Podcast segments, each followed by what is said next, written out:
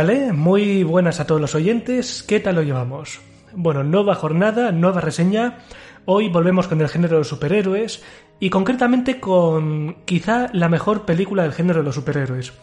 Recordemos que en 2005 habíamos tenido Batman Begins de este director, de Christopher Nolan, y tres años después, 2008, ya hace 12 añitos nada menos, tuvimos El Caballero Oscuro. Quizá la mejor película de este director, quizá la mejor película del género de los superhéroes. Si en los últimos años han llegado algunas cosas muy interesantes, pero seguramente esta, esta película concreto, sea su gran cumbre. De hecho, esta película es el, yo diría que el gran salto de la carrera de este director que antes, pues bueno, tenía la de la de Memento, tenía la de Insomnio, entre esta y Batman Begins está por ahí la de El truco final, El prestigio, que está bastante bien. Pero esta es la película con la que de repente llamó la atención de todo el mundo y buena parte del público se enamoró de él, vamos, por completo. Yo vi esta película con 18 años, era un chavalín, y debo decir que me quedé a cuadros. Era muy fan de Batman Begins pero vamos, esta la fuimos a ver con los amigos, ya íbamos muy emocionados por lo que todo el mundo decía de ella, la crítica, el público y tal y cual. Y claro, cuando tienes 18 años, pues eres muy impresionable, pero han pasado, han pasado eso, 12 añitos y esta película, no solamente para mí, sino para buena parte de la crítica profesional, sigue siendo una, una gran película, una obra maestra. Pero obra maestra sobre todo porque a fecha de hoy sigue creando mucha escuela y puede que dentro de otros 12 años, pues también, es posible que también. Por supuesto, más adelante avisaré de spoilers. Esta es una película muy spoileable. Primero introduciré la película también para los que no la hayan visto.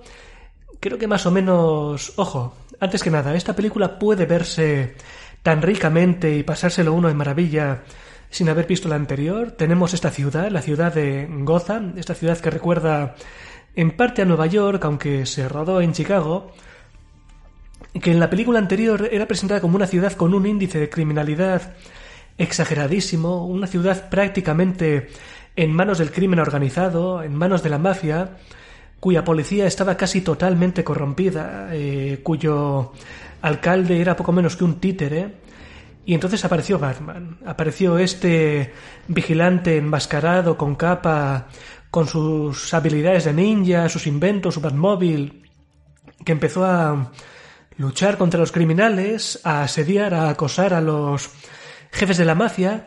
Y en esta segunda parte ya parece que las cosas empiezan a remontar, la, la policía y el ayuntamiento van recobrando poco a poco el control sobre la ciudad, la mafia va perdiendo terreno y de repente estos jefes del crimen organizado recurren a cierto personaje, a cierto personaje, a cierto villano muy perturbador, que es Joker, o el Joker. Yo suelo llamarle sin el artículo. Porque claro, eh, Batman, aunque como figura pues es ilegal, no deja de ser un vigilante enmascarado y oficialmente hay que perseguirle, colabora con la policía. Así que los mafiosos van a intentar buscarse su propio... Bueno, digamos que recurren a la ayuda, aceptan la ayuda de un malo de cómic, ya que un héroe de cómic ayuda a los policías y al ayuntamiento. Y entonces Batman, que está esperando la posibilidad de abandonar su viaje, abandonar su cruzada y retirarse y dejar por fin la ciudad en manos de las instituciones, se ve frente a frente con este villano. Joker es el gran enemigo de Batman en los cómics. Es lo mismo que el Luthor para Superman o, o el Duende Verde para Spider-Man. Bueno, se encuentra con un villano que, mm, bueno, no solamente parece capaz de sumir la ciudad en una situación peor a la anterior, en una, en una situación de, de caos absoluto, sino que además este malo va a empujarle a hacer cosas que alguien que defiende la justicia, la seguridad, la paz, no debería hacer. Este villano tiene la extraña capacidad de empujar a los buenos a hacer cosas que se supone que los buenos no hacen. Y a poner a los héroes al límite. Y acercarles a convertirse en malos también. Em, bueno, repite buena parte del casting de la película anterior. Vuelve Christian Bale como Batman o como Bruce Wayne. Vuelve Michael Caine como Alfred, el mayordomo. Vuelve em, Morgan Freeman como Lucius, que es como el Q para James Bond de este Batman, el que le da los inventos, el Batmóvil, el Batraje, etc. De las caras nuevas, la principal es la de Heath Ledger, este actor que hizo de Joker, del gran malo de la cinta. Este tipo había salido en, bueno, El secreto de los hermanos Green, de... de este de... ¿cómo se llama este director? Perdón, Terry Gilliam, que siempre se me olvida. Aparece también en Monsters Ball, hizo con Jake Gyllenhaal la preciosa Brokeback Mountain. Y este actor, por desgracia, se murió el mismo año que se estrenó la película, pero. Pero antes, antes del estreno ya se anunció su fallecimiento por un tema de. Yo creo que en el imaginario popular ha salido como una sobredosis de drogas recreativas, pero parece que no, parece ser que eran medicaciones prescritas y se excedió y además en un informe reciente se habla de una infección de pecho que junto con la dosis hizo que dejara de respirar y vamos eh, tuvo un Oscar el Oscar al mejor actor secundario pero fue fue póstumo y nos dejó quizá uno de los grandes villanos no solo del cine de cómics sino del cine eh, en su historia. O sea, a este malo, a este Joker, no es el primer Joker del cine. Antes tuvimos el de Jack Nicholson en la película de Tim Burton. Eh, lo han llegado a comparar con, con el Aníbal Lecter de Anthony Hopkins, con, con Darth Vader, con, con Norman Bates de Anthony Perkins. Vamos, sensacional. Luego tenemos a bueno, me he olvidado de mencionar antes a Gary Oldman, vuelve como Gordon, el detective que ayuda a Batman. Vuelve, bueno, perdón, no vuelve, viene Aaron Eckhart como Harvey Dent. Este personaje, bueno, en los cómics eh, está también y va a tener su propio viaje que los lectores pueden imaginar en qué va a terminar. Este personaje es el fiscal del estado, fiscal del distrito, esa figura jurídica que tienen en los Estados Unidos. Es una especie de gran valedor de la ley en los juzgados.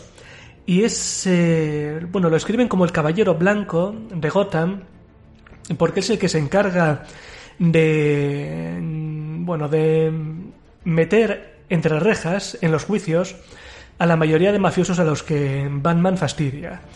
Y ambos van a formar una especie de dúo Batman en la sombra, Harvey a la luz, para combatir el, el crimen. Y Batman espera la oportunidad de retirarse y dejarlo todo en sus manos. este actor le habíamos tenido en. Bueno, en Gracias por fumar, así que me acuerde.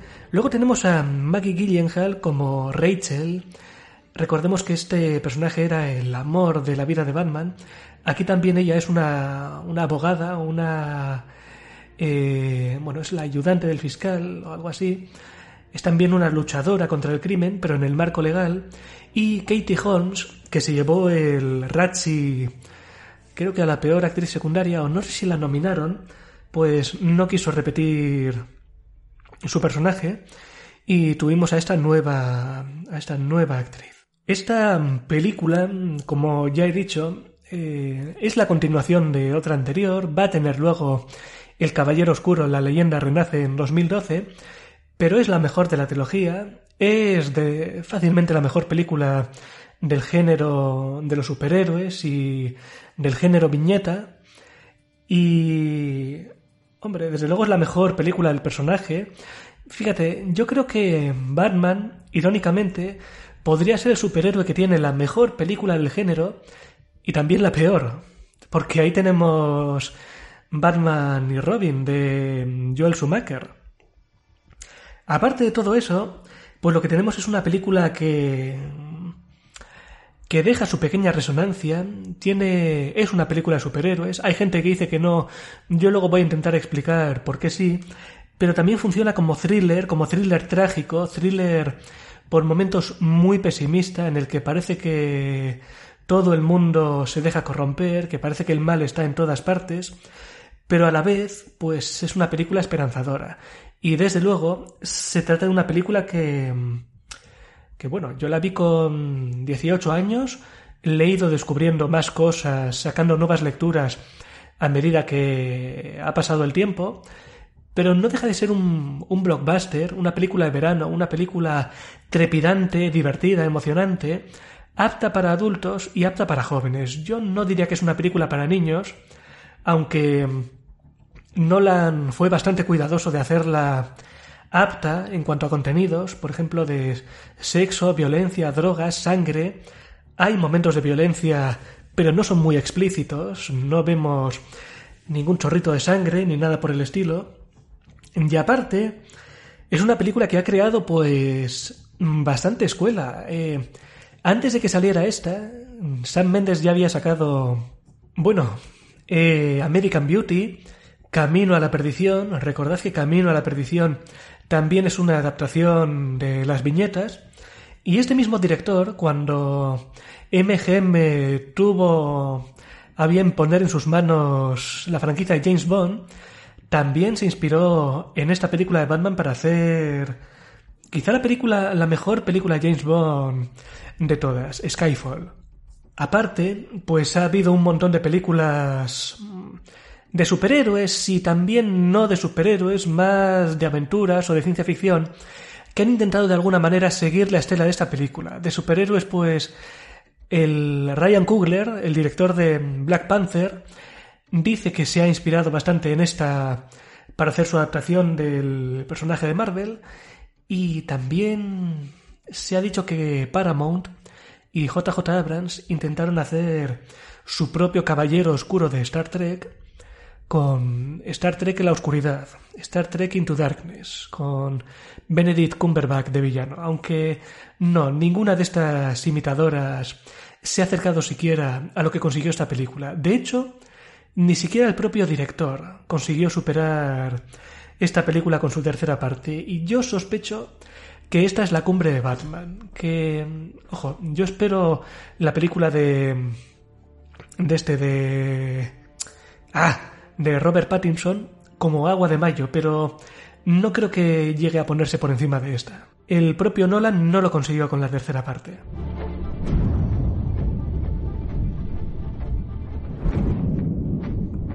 Se ha dicho alguna vez, esto lo toqué en la reseña anterior, que Batman no es un superhéroe. Esto se lo he oído decir a, a críticos profesionales, algunos de los cuales respeto un montón, y también incluso a algún actor, eh, por ejemplo a, a Robert Pattinson, sin ir más lejos. Me parece que, que Nolan no va por ahí. Creo que Nolan siempre se ha referido a sus películas de Batman como películas de superhéroes. Aparte creo que en muchos casos, no en todos, pero en muchos, negar la condición de Batman como superhéroe y la condición de estas películas como parte del género, en el fondo encierra un esnovismo encierra una especie de... Mm, ¿Cómo, ¿Cómo os lo digo? En plan... Yo tengo demasiado buen gusto, esto es muy del populacho, muy infantil, yo estoy por encima de esto, no puedo reconocer que una película de superhéroes me parezca tan grande, no puedo reconocer como obra maestra una película del género, pues voy a decir que esta no es del género. Bueno, pues no, señores, porque em, la palabra superhéroe hasta donde sé, más que tener que ver con, con los superpoderes, tiene que ver con que el personaje tenga una segunda identidad o un uniforme o cosas así. Es decir, que también encajan en ella Batman, el hombre enmascarado, el zorro podría incluso encajar, eh, el avispón verde, etc. Todos ellos cuentan como superhéroes, Batman incluido. Y es que aparte, en esta película en particular, la manera en que aparece Batman y la manera en que le vemos, a mí me da la impresión de que el director está intentando continuamente recordarnos que estamos viendo una peli de superhéroes. Porque en la primera escena en la que vemos a Batman, y esto no es un spoiler, le vemos cogiendo un cañón de una escopeta y doblándolo. Y claro, Batman no tiene superfuerza, lo hace gracias a una especie de prótesis, una especie de arnés o lo que sea, pero es una escena que le pega más a Superman. Y a Batman le vamos a ver con esa capa que se transforma en una especie de ala delta planear que parece que vuela, que recuerda de hecho a un murciélago gigante, murciélago literal. Y en el clímax va a haber mucho más de eso. Incluso cuando Batman va subido en la Batmoto, que luego también lo tocamos, la manera en que le ondea la capa parece que está hecho para recordar a Superman. O sea, la manera en que se sube el propio Batman a la moto con los brazos por delante, las piernas hacia atrás, recuerda una especie de Superman sobre el asfalto. Y bueno, se ha dicho también que esta película tiene ingredientes de cine negro, pero yo creo que muy por encima. Yo creo que el principal ingrediente del cine negro es el cinismo. Y vale que hay personajes en la película que lo tienen y unos cuantos secundarios que van a verse tentados a hacer cosas muy, muy feas, pero sigo pensando que este Batman es muy luminoso, es mucho más luminoso que el de Ben Affleck, quizá en algunos aspectos más luminoso que el de Tim Burton. No me parece que tenga un protagonista central cínico en absoluto, todo lo contrario. Y aparte que yo no acabo de ver muchos de los ingredientes del cine negro en esta película. Creo que no es muy detectivesca, creo que quizá en el futuro con Robert Pattinson podríamos tener un Batman más investigador.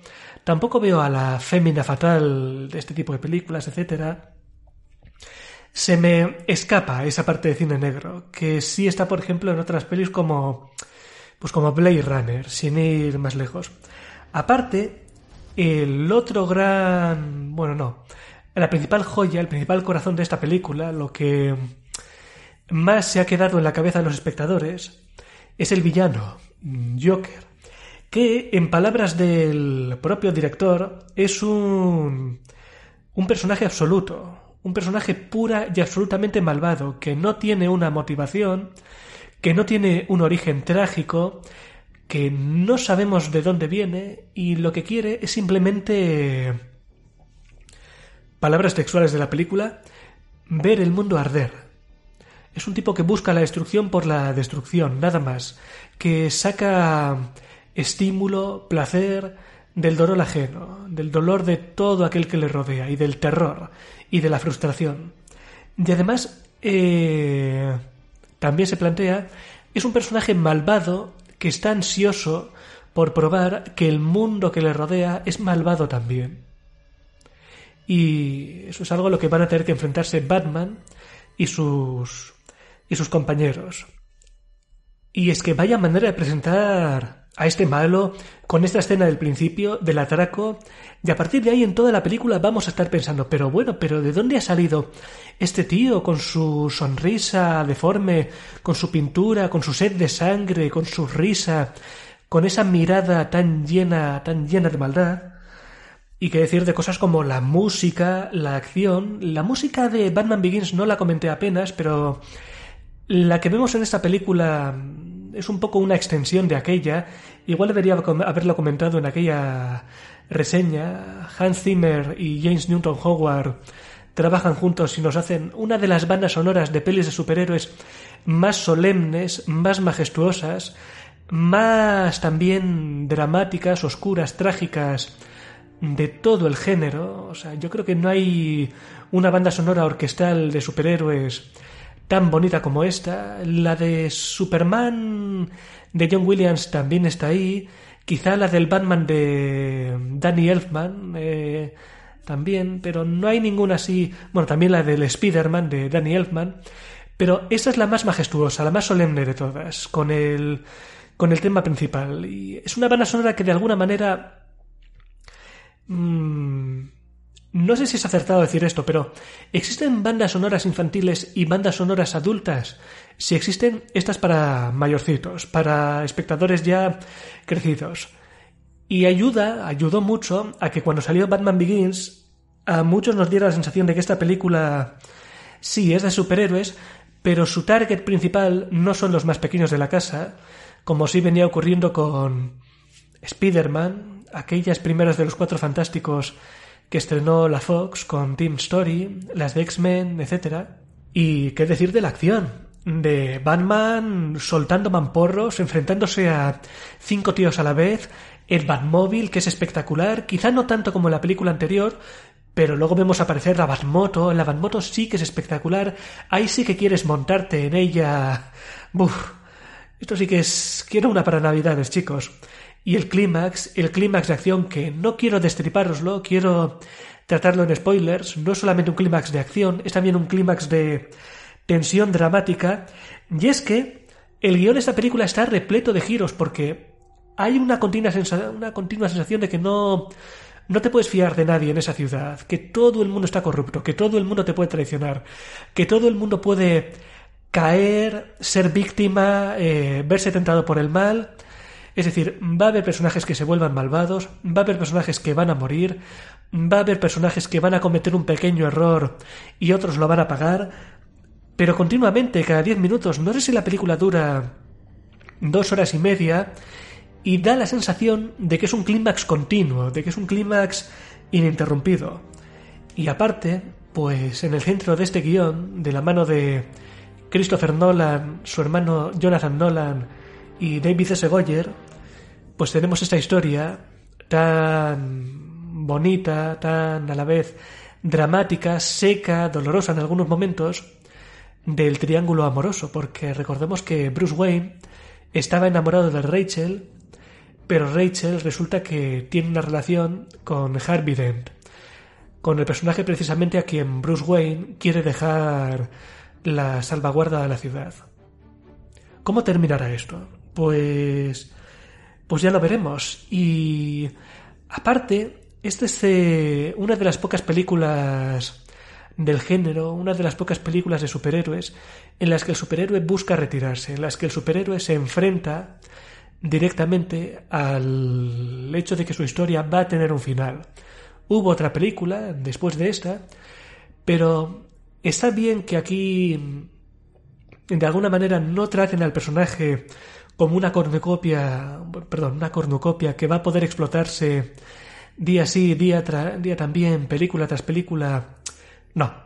Aquí Batman se enfrenta a la posibilidad de retirarse, se enfrenta a la posibilidad de que Gotham ya no le necesite. Esto en los cómics casi nunca se ha planteado, al contrario, lo que tratan algunos de los mejores cómics de este personaje es mostrando que la ciudad le necesita de nuevo y tal y cual el Batman viejo de, de Frank Miller, etc. Y es que lo plantean, lo plantean en la película. Em, o mueres siendo un héroe o vives lo bastante para volverte villano. Y es que Batman aquí se tiene que enfrentar al hecho de que si sigue siendo Batman, llegará un momento en el que ya no lo pueda dejar y quizá para mantenerse en esa posición haga cosas feas y Joker va a forzarle poco a poco a hacerlas. No quiero destriparos mucho más, eh, ya entramos en zona de spoilers. Si os ha gustado lo que habéis escuchado hasta ahora, dejad caer el like, suscribíos, compartid, etc.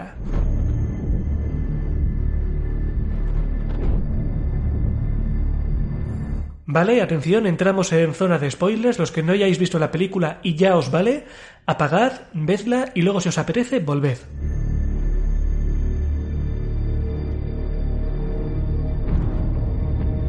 A ver, ¿cuál es el primer gran momento de la película de ya no hay vuelta atrás?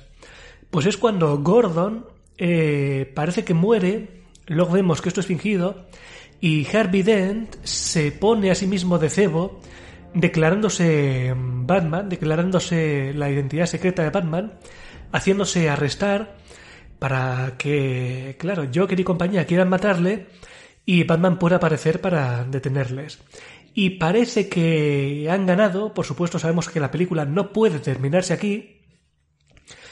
Y mm, Joker está prisionero, pero Harvey y Rachel desaparecen. Antes de esto, tenemos un momento con este actor, con... ¿Cómo se llama? David Dasmalchian.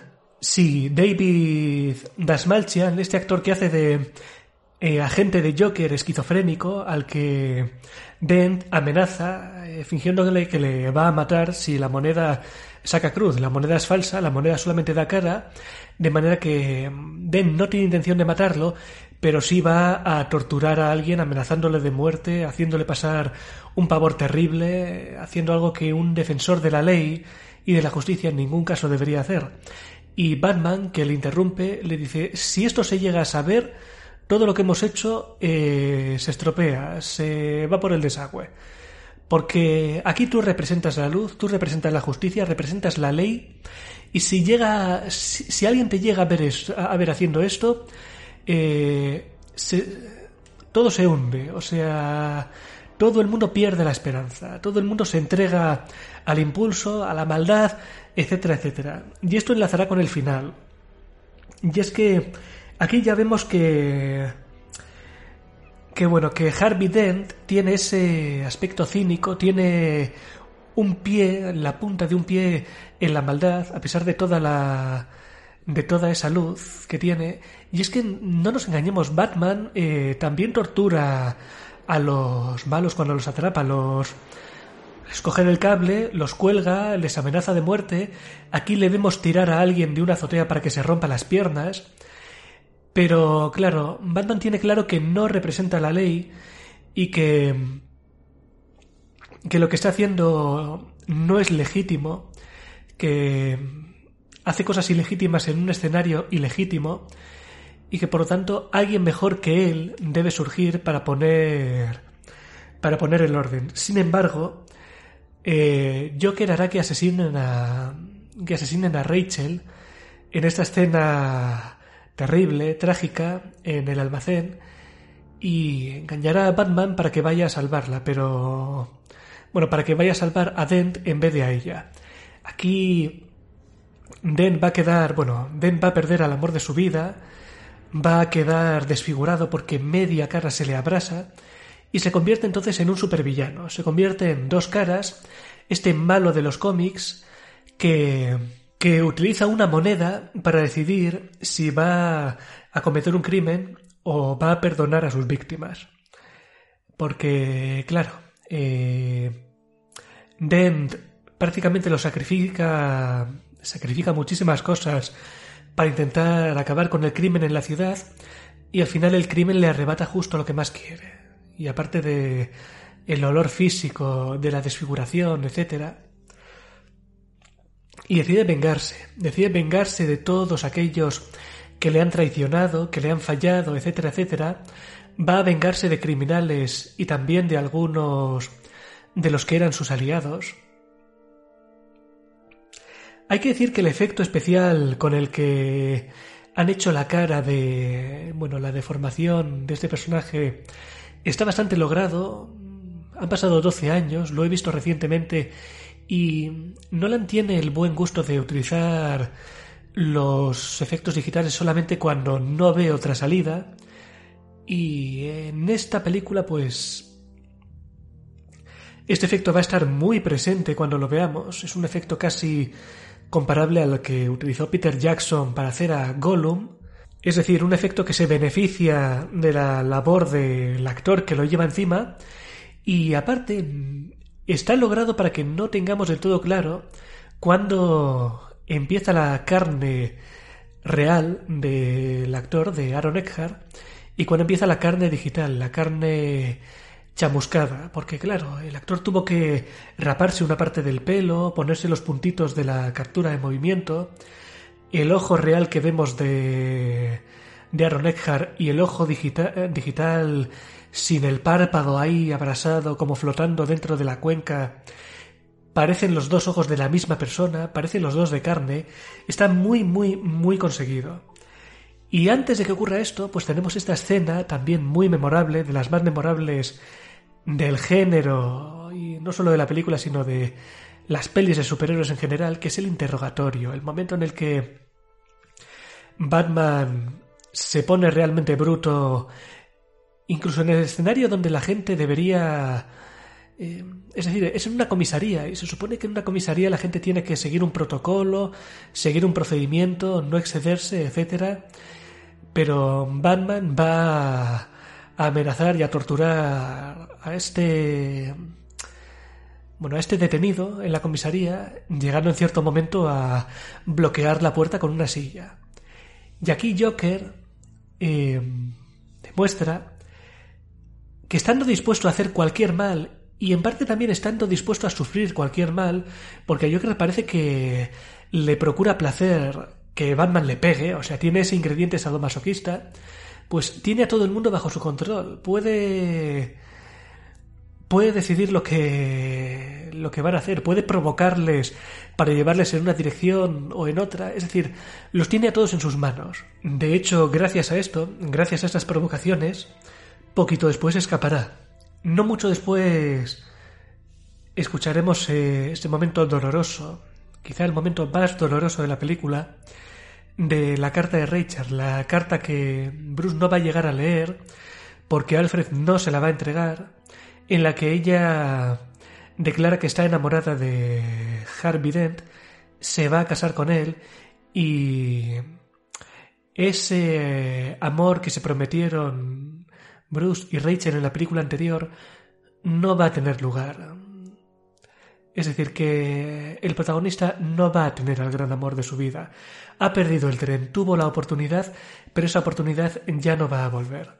Y al final de la película, Bruce va a quedarse con la certeza de que Rachel sí le quería, sí quería estar con él y sí estaba dispuesta a esperarle hasta el día, que, hasta el día en que él dejara, bueno, colgara definitivamente la capa. Por supuesto, la película no se termina en esto. Tenemos este gran clímax de los barcos y en paralelo la escena de acción en el edificio, en este rascacielos, en cuya cumbre está Joker. Tenemos el gran enfrentamiento final entre el héroe y el villano. Y aquí tenemos otro momento que es muy de superpoder, muy de superhéroe, en el que Batman se pone esa especie de visión sonar, esa especie de radar, que le convierte en alguien peligroso, y esto lo plantean, porque con ello Batman puede espiar a toda la ciudad, puede espiar a la gente a través de, a través de sus teléfonos móviles, y Lucius le dice que ya no va a tenerle a su lado. O sea, es otro de los aspectos en los que esta película tiene cierto tono de despedida, a pesar de que no va a ser la última de este Batman. Y en el momento de los barcos, pues bueno, hay gente que insiste en que es muy real, que los presos hubieran hecho explotar el barco de los otros, etcétera. Puede ser, pero en el cine también tienen, tienen cierta cabida las mentiras piadosas y también incluso mediante situaciones que no nos parecen muy verosímiles, fomentar de alguna manera que el sistema judicial, que el sistema penal sirve para reinsertar, bueno, eso, reinsertar, y que los criminales tienen una pequeña oportunidad para redimirse. No lo sé, en cualquiera de los casos, esto no es chocante en absoluto mientras uno ve la película, quizá a posteriori sí, pero viéndola no. Y es otro ejemplo de cómo el cine de superhéroes juega también con lo de la suspensión de la incredulidad. Ya comentamos el otro día, creo, en la reseña de Superman, cómo las gafas de Superman, que son algo que no se explica con un superpoder, pues el público lo acepta. Acepta el que el, aceptan que el personaje pueda esconder su identidad detrás de unas míseras gafitas. ¿Y qué ocurre al final? Pues que si sale a la luz que Harvey Dent, que era el gran ejemplo para todos, que era el gran caballero angelical, se ha corrompido y se ha convertido en un asesino enajenado, pues la gente se va a abandonar, la gente se va a entregar a sus peores impulsos. ¿Cuál es la solución? Pues que Batman, que tiene una máscara, una capa y un diseño amenazante, se atribuye a esos crímenes. Y no queda otra. Y con esa mentira piadosa pervive la paz, pervive la esperanza y no hay más víctimas. Esto continuará en la película siguiente, pero lo que nos queda es una película que se sostiene muy bien por sí misma, que podría perfectamente ser el final, y que, como ya he dicho, no requiere de la película anterior para ser disfrutada. Y al final nos queda una película que que eleva el género de los superhéroes, que eleva el género de las adaptaciones de viñeta, aunque ninguna otra película ha llegado a su nivel, ni siquiera aquellas que han querido parecérsele, yo diría que la que le pilla más de cerca seguramente sea la de Logan, de James Mangold, y poco más, prácticamente, prácticamente ninguna. Espectacular plano final de Batman alejándose con la Batmoto y la, bueno, la pantalla de título. Y nada más que contar, ya lo dicho, muchas gracias Christopher Nolan. Con esta película te coronaste como un maestro y además hubo gente a quien le llamaba mucho la atención, decían, este director no tiene ni 40 años y vaya peliculón que nos ha hecho el tío. Pues lo dicho, ya para cerrar algunas recomendaciones, desde luego los que queráis leer un buen cómic de Batman, leed, por ejemplo, El largo Halloween, que yo diría que es la principal inspiración de, este, de esta película. También Año 1, que ya os lo recomendé la de Batman Begins. Esta película también tiene mucho de, de aquel cómic. También La broma asesina, que es la gran historia de Joker. Y películas así que puedan tener que ver con esto, que tengan a un protagonista que recuerde a este Batman y un villano que recuerde un poco a este Joker. Pues una que se me ocurre, pues por ejemplo, la habréis visto casi todos, Harry el Sucio. Harry el Sucio con Clint Eastwood de protagonista. Buscadla y vedla. Y de cómics, por supuesto, leed Watchmen de Alan Moore y Dave Gibbons. Y por favor, aunque hayáis visto la película, no os engañéis, la película no es muy buena, no, no es una película de grandes méritos cinematográficos. El cómic sí que lo es, el cómic tiene... El cómic es una maravilla y merece mucho la pena leerlo. Creo que nadie debería perdérselo. Y ya con esto cerramos. Si os ha gustado, dadle al like, suscribíos compartid y hasta la vista. Y portaos bien, no tenga que venir el caballero oscuro a cobrarse su venganza.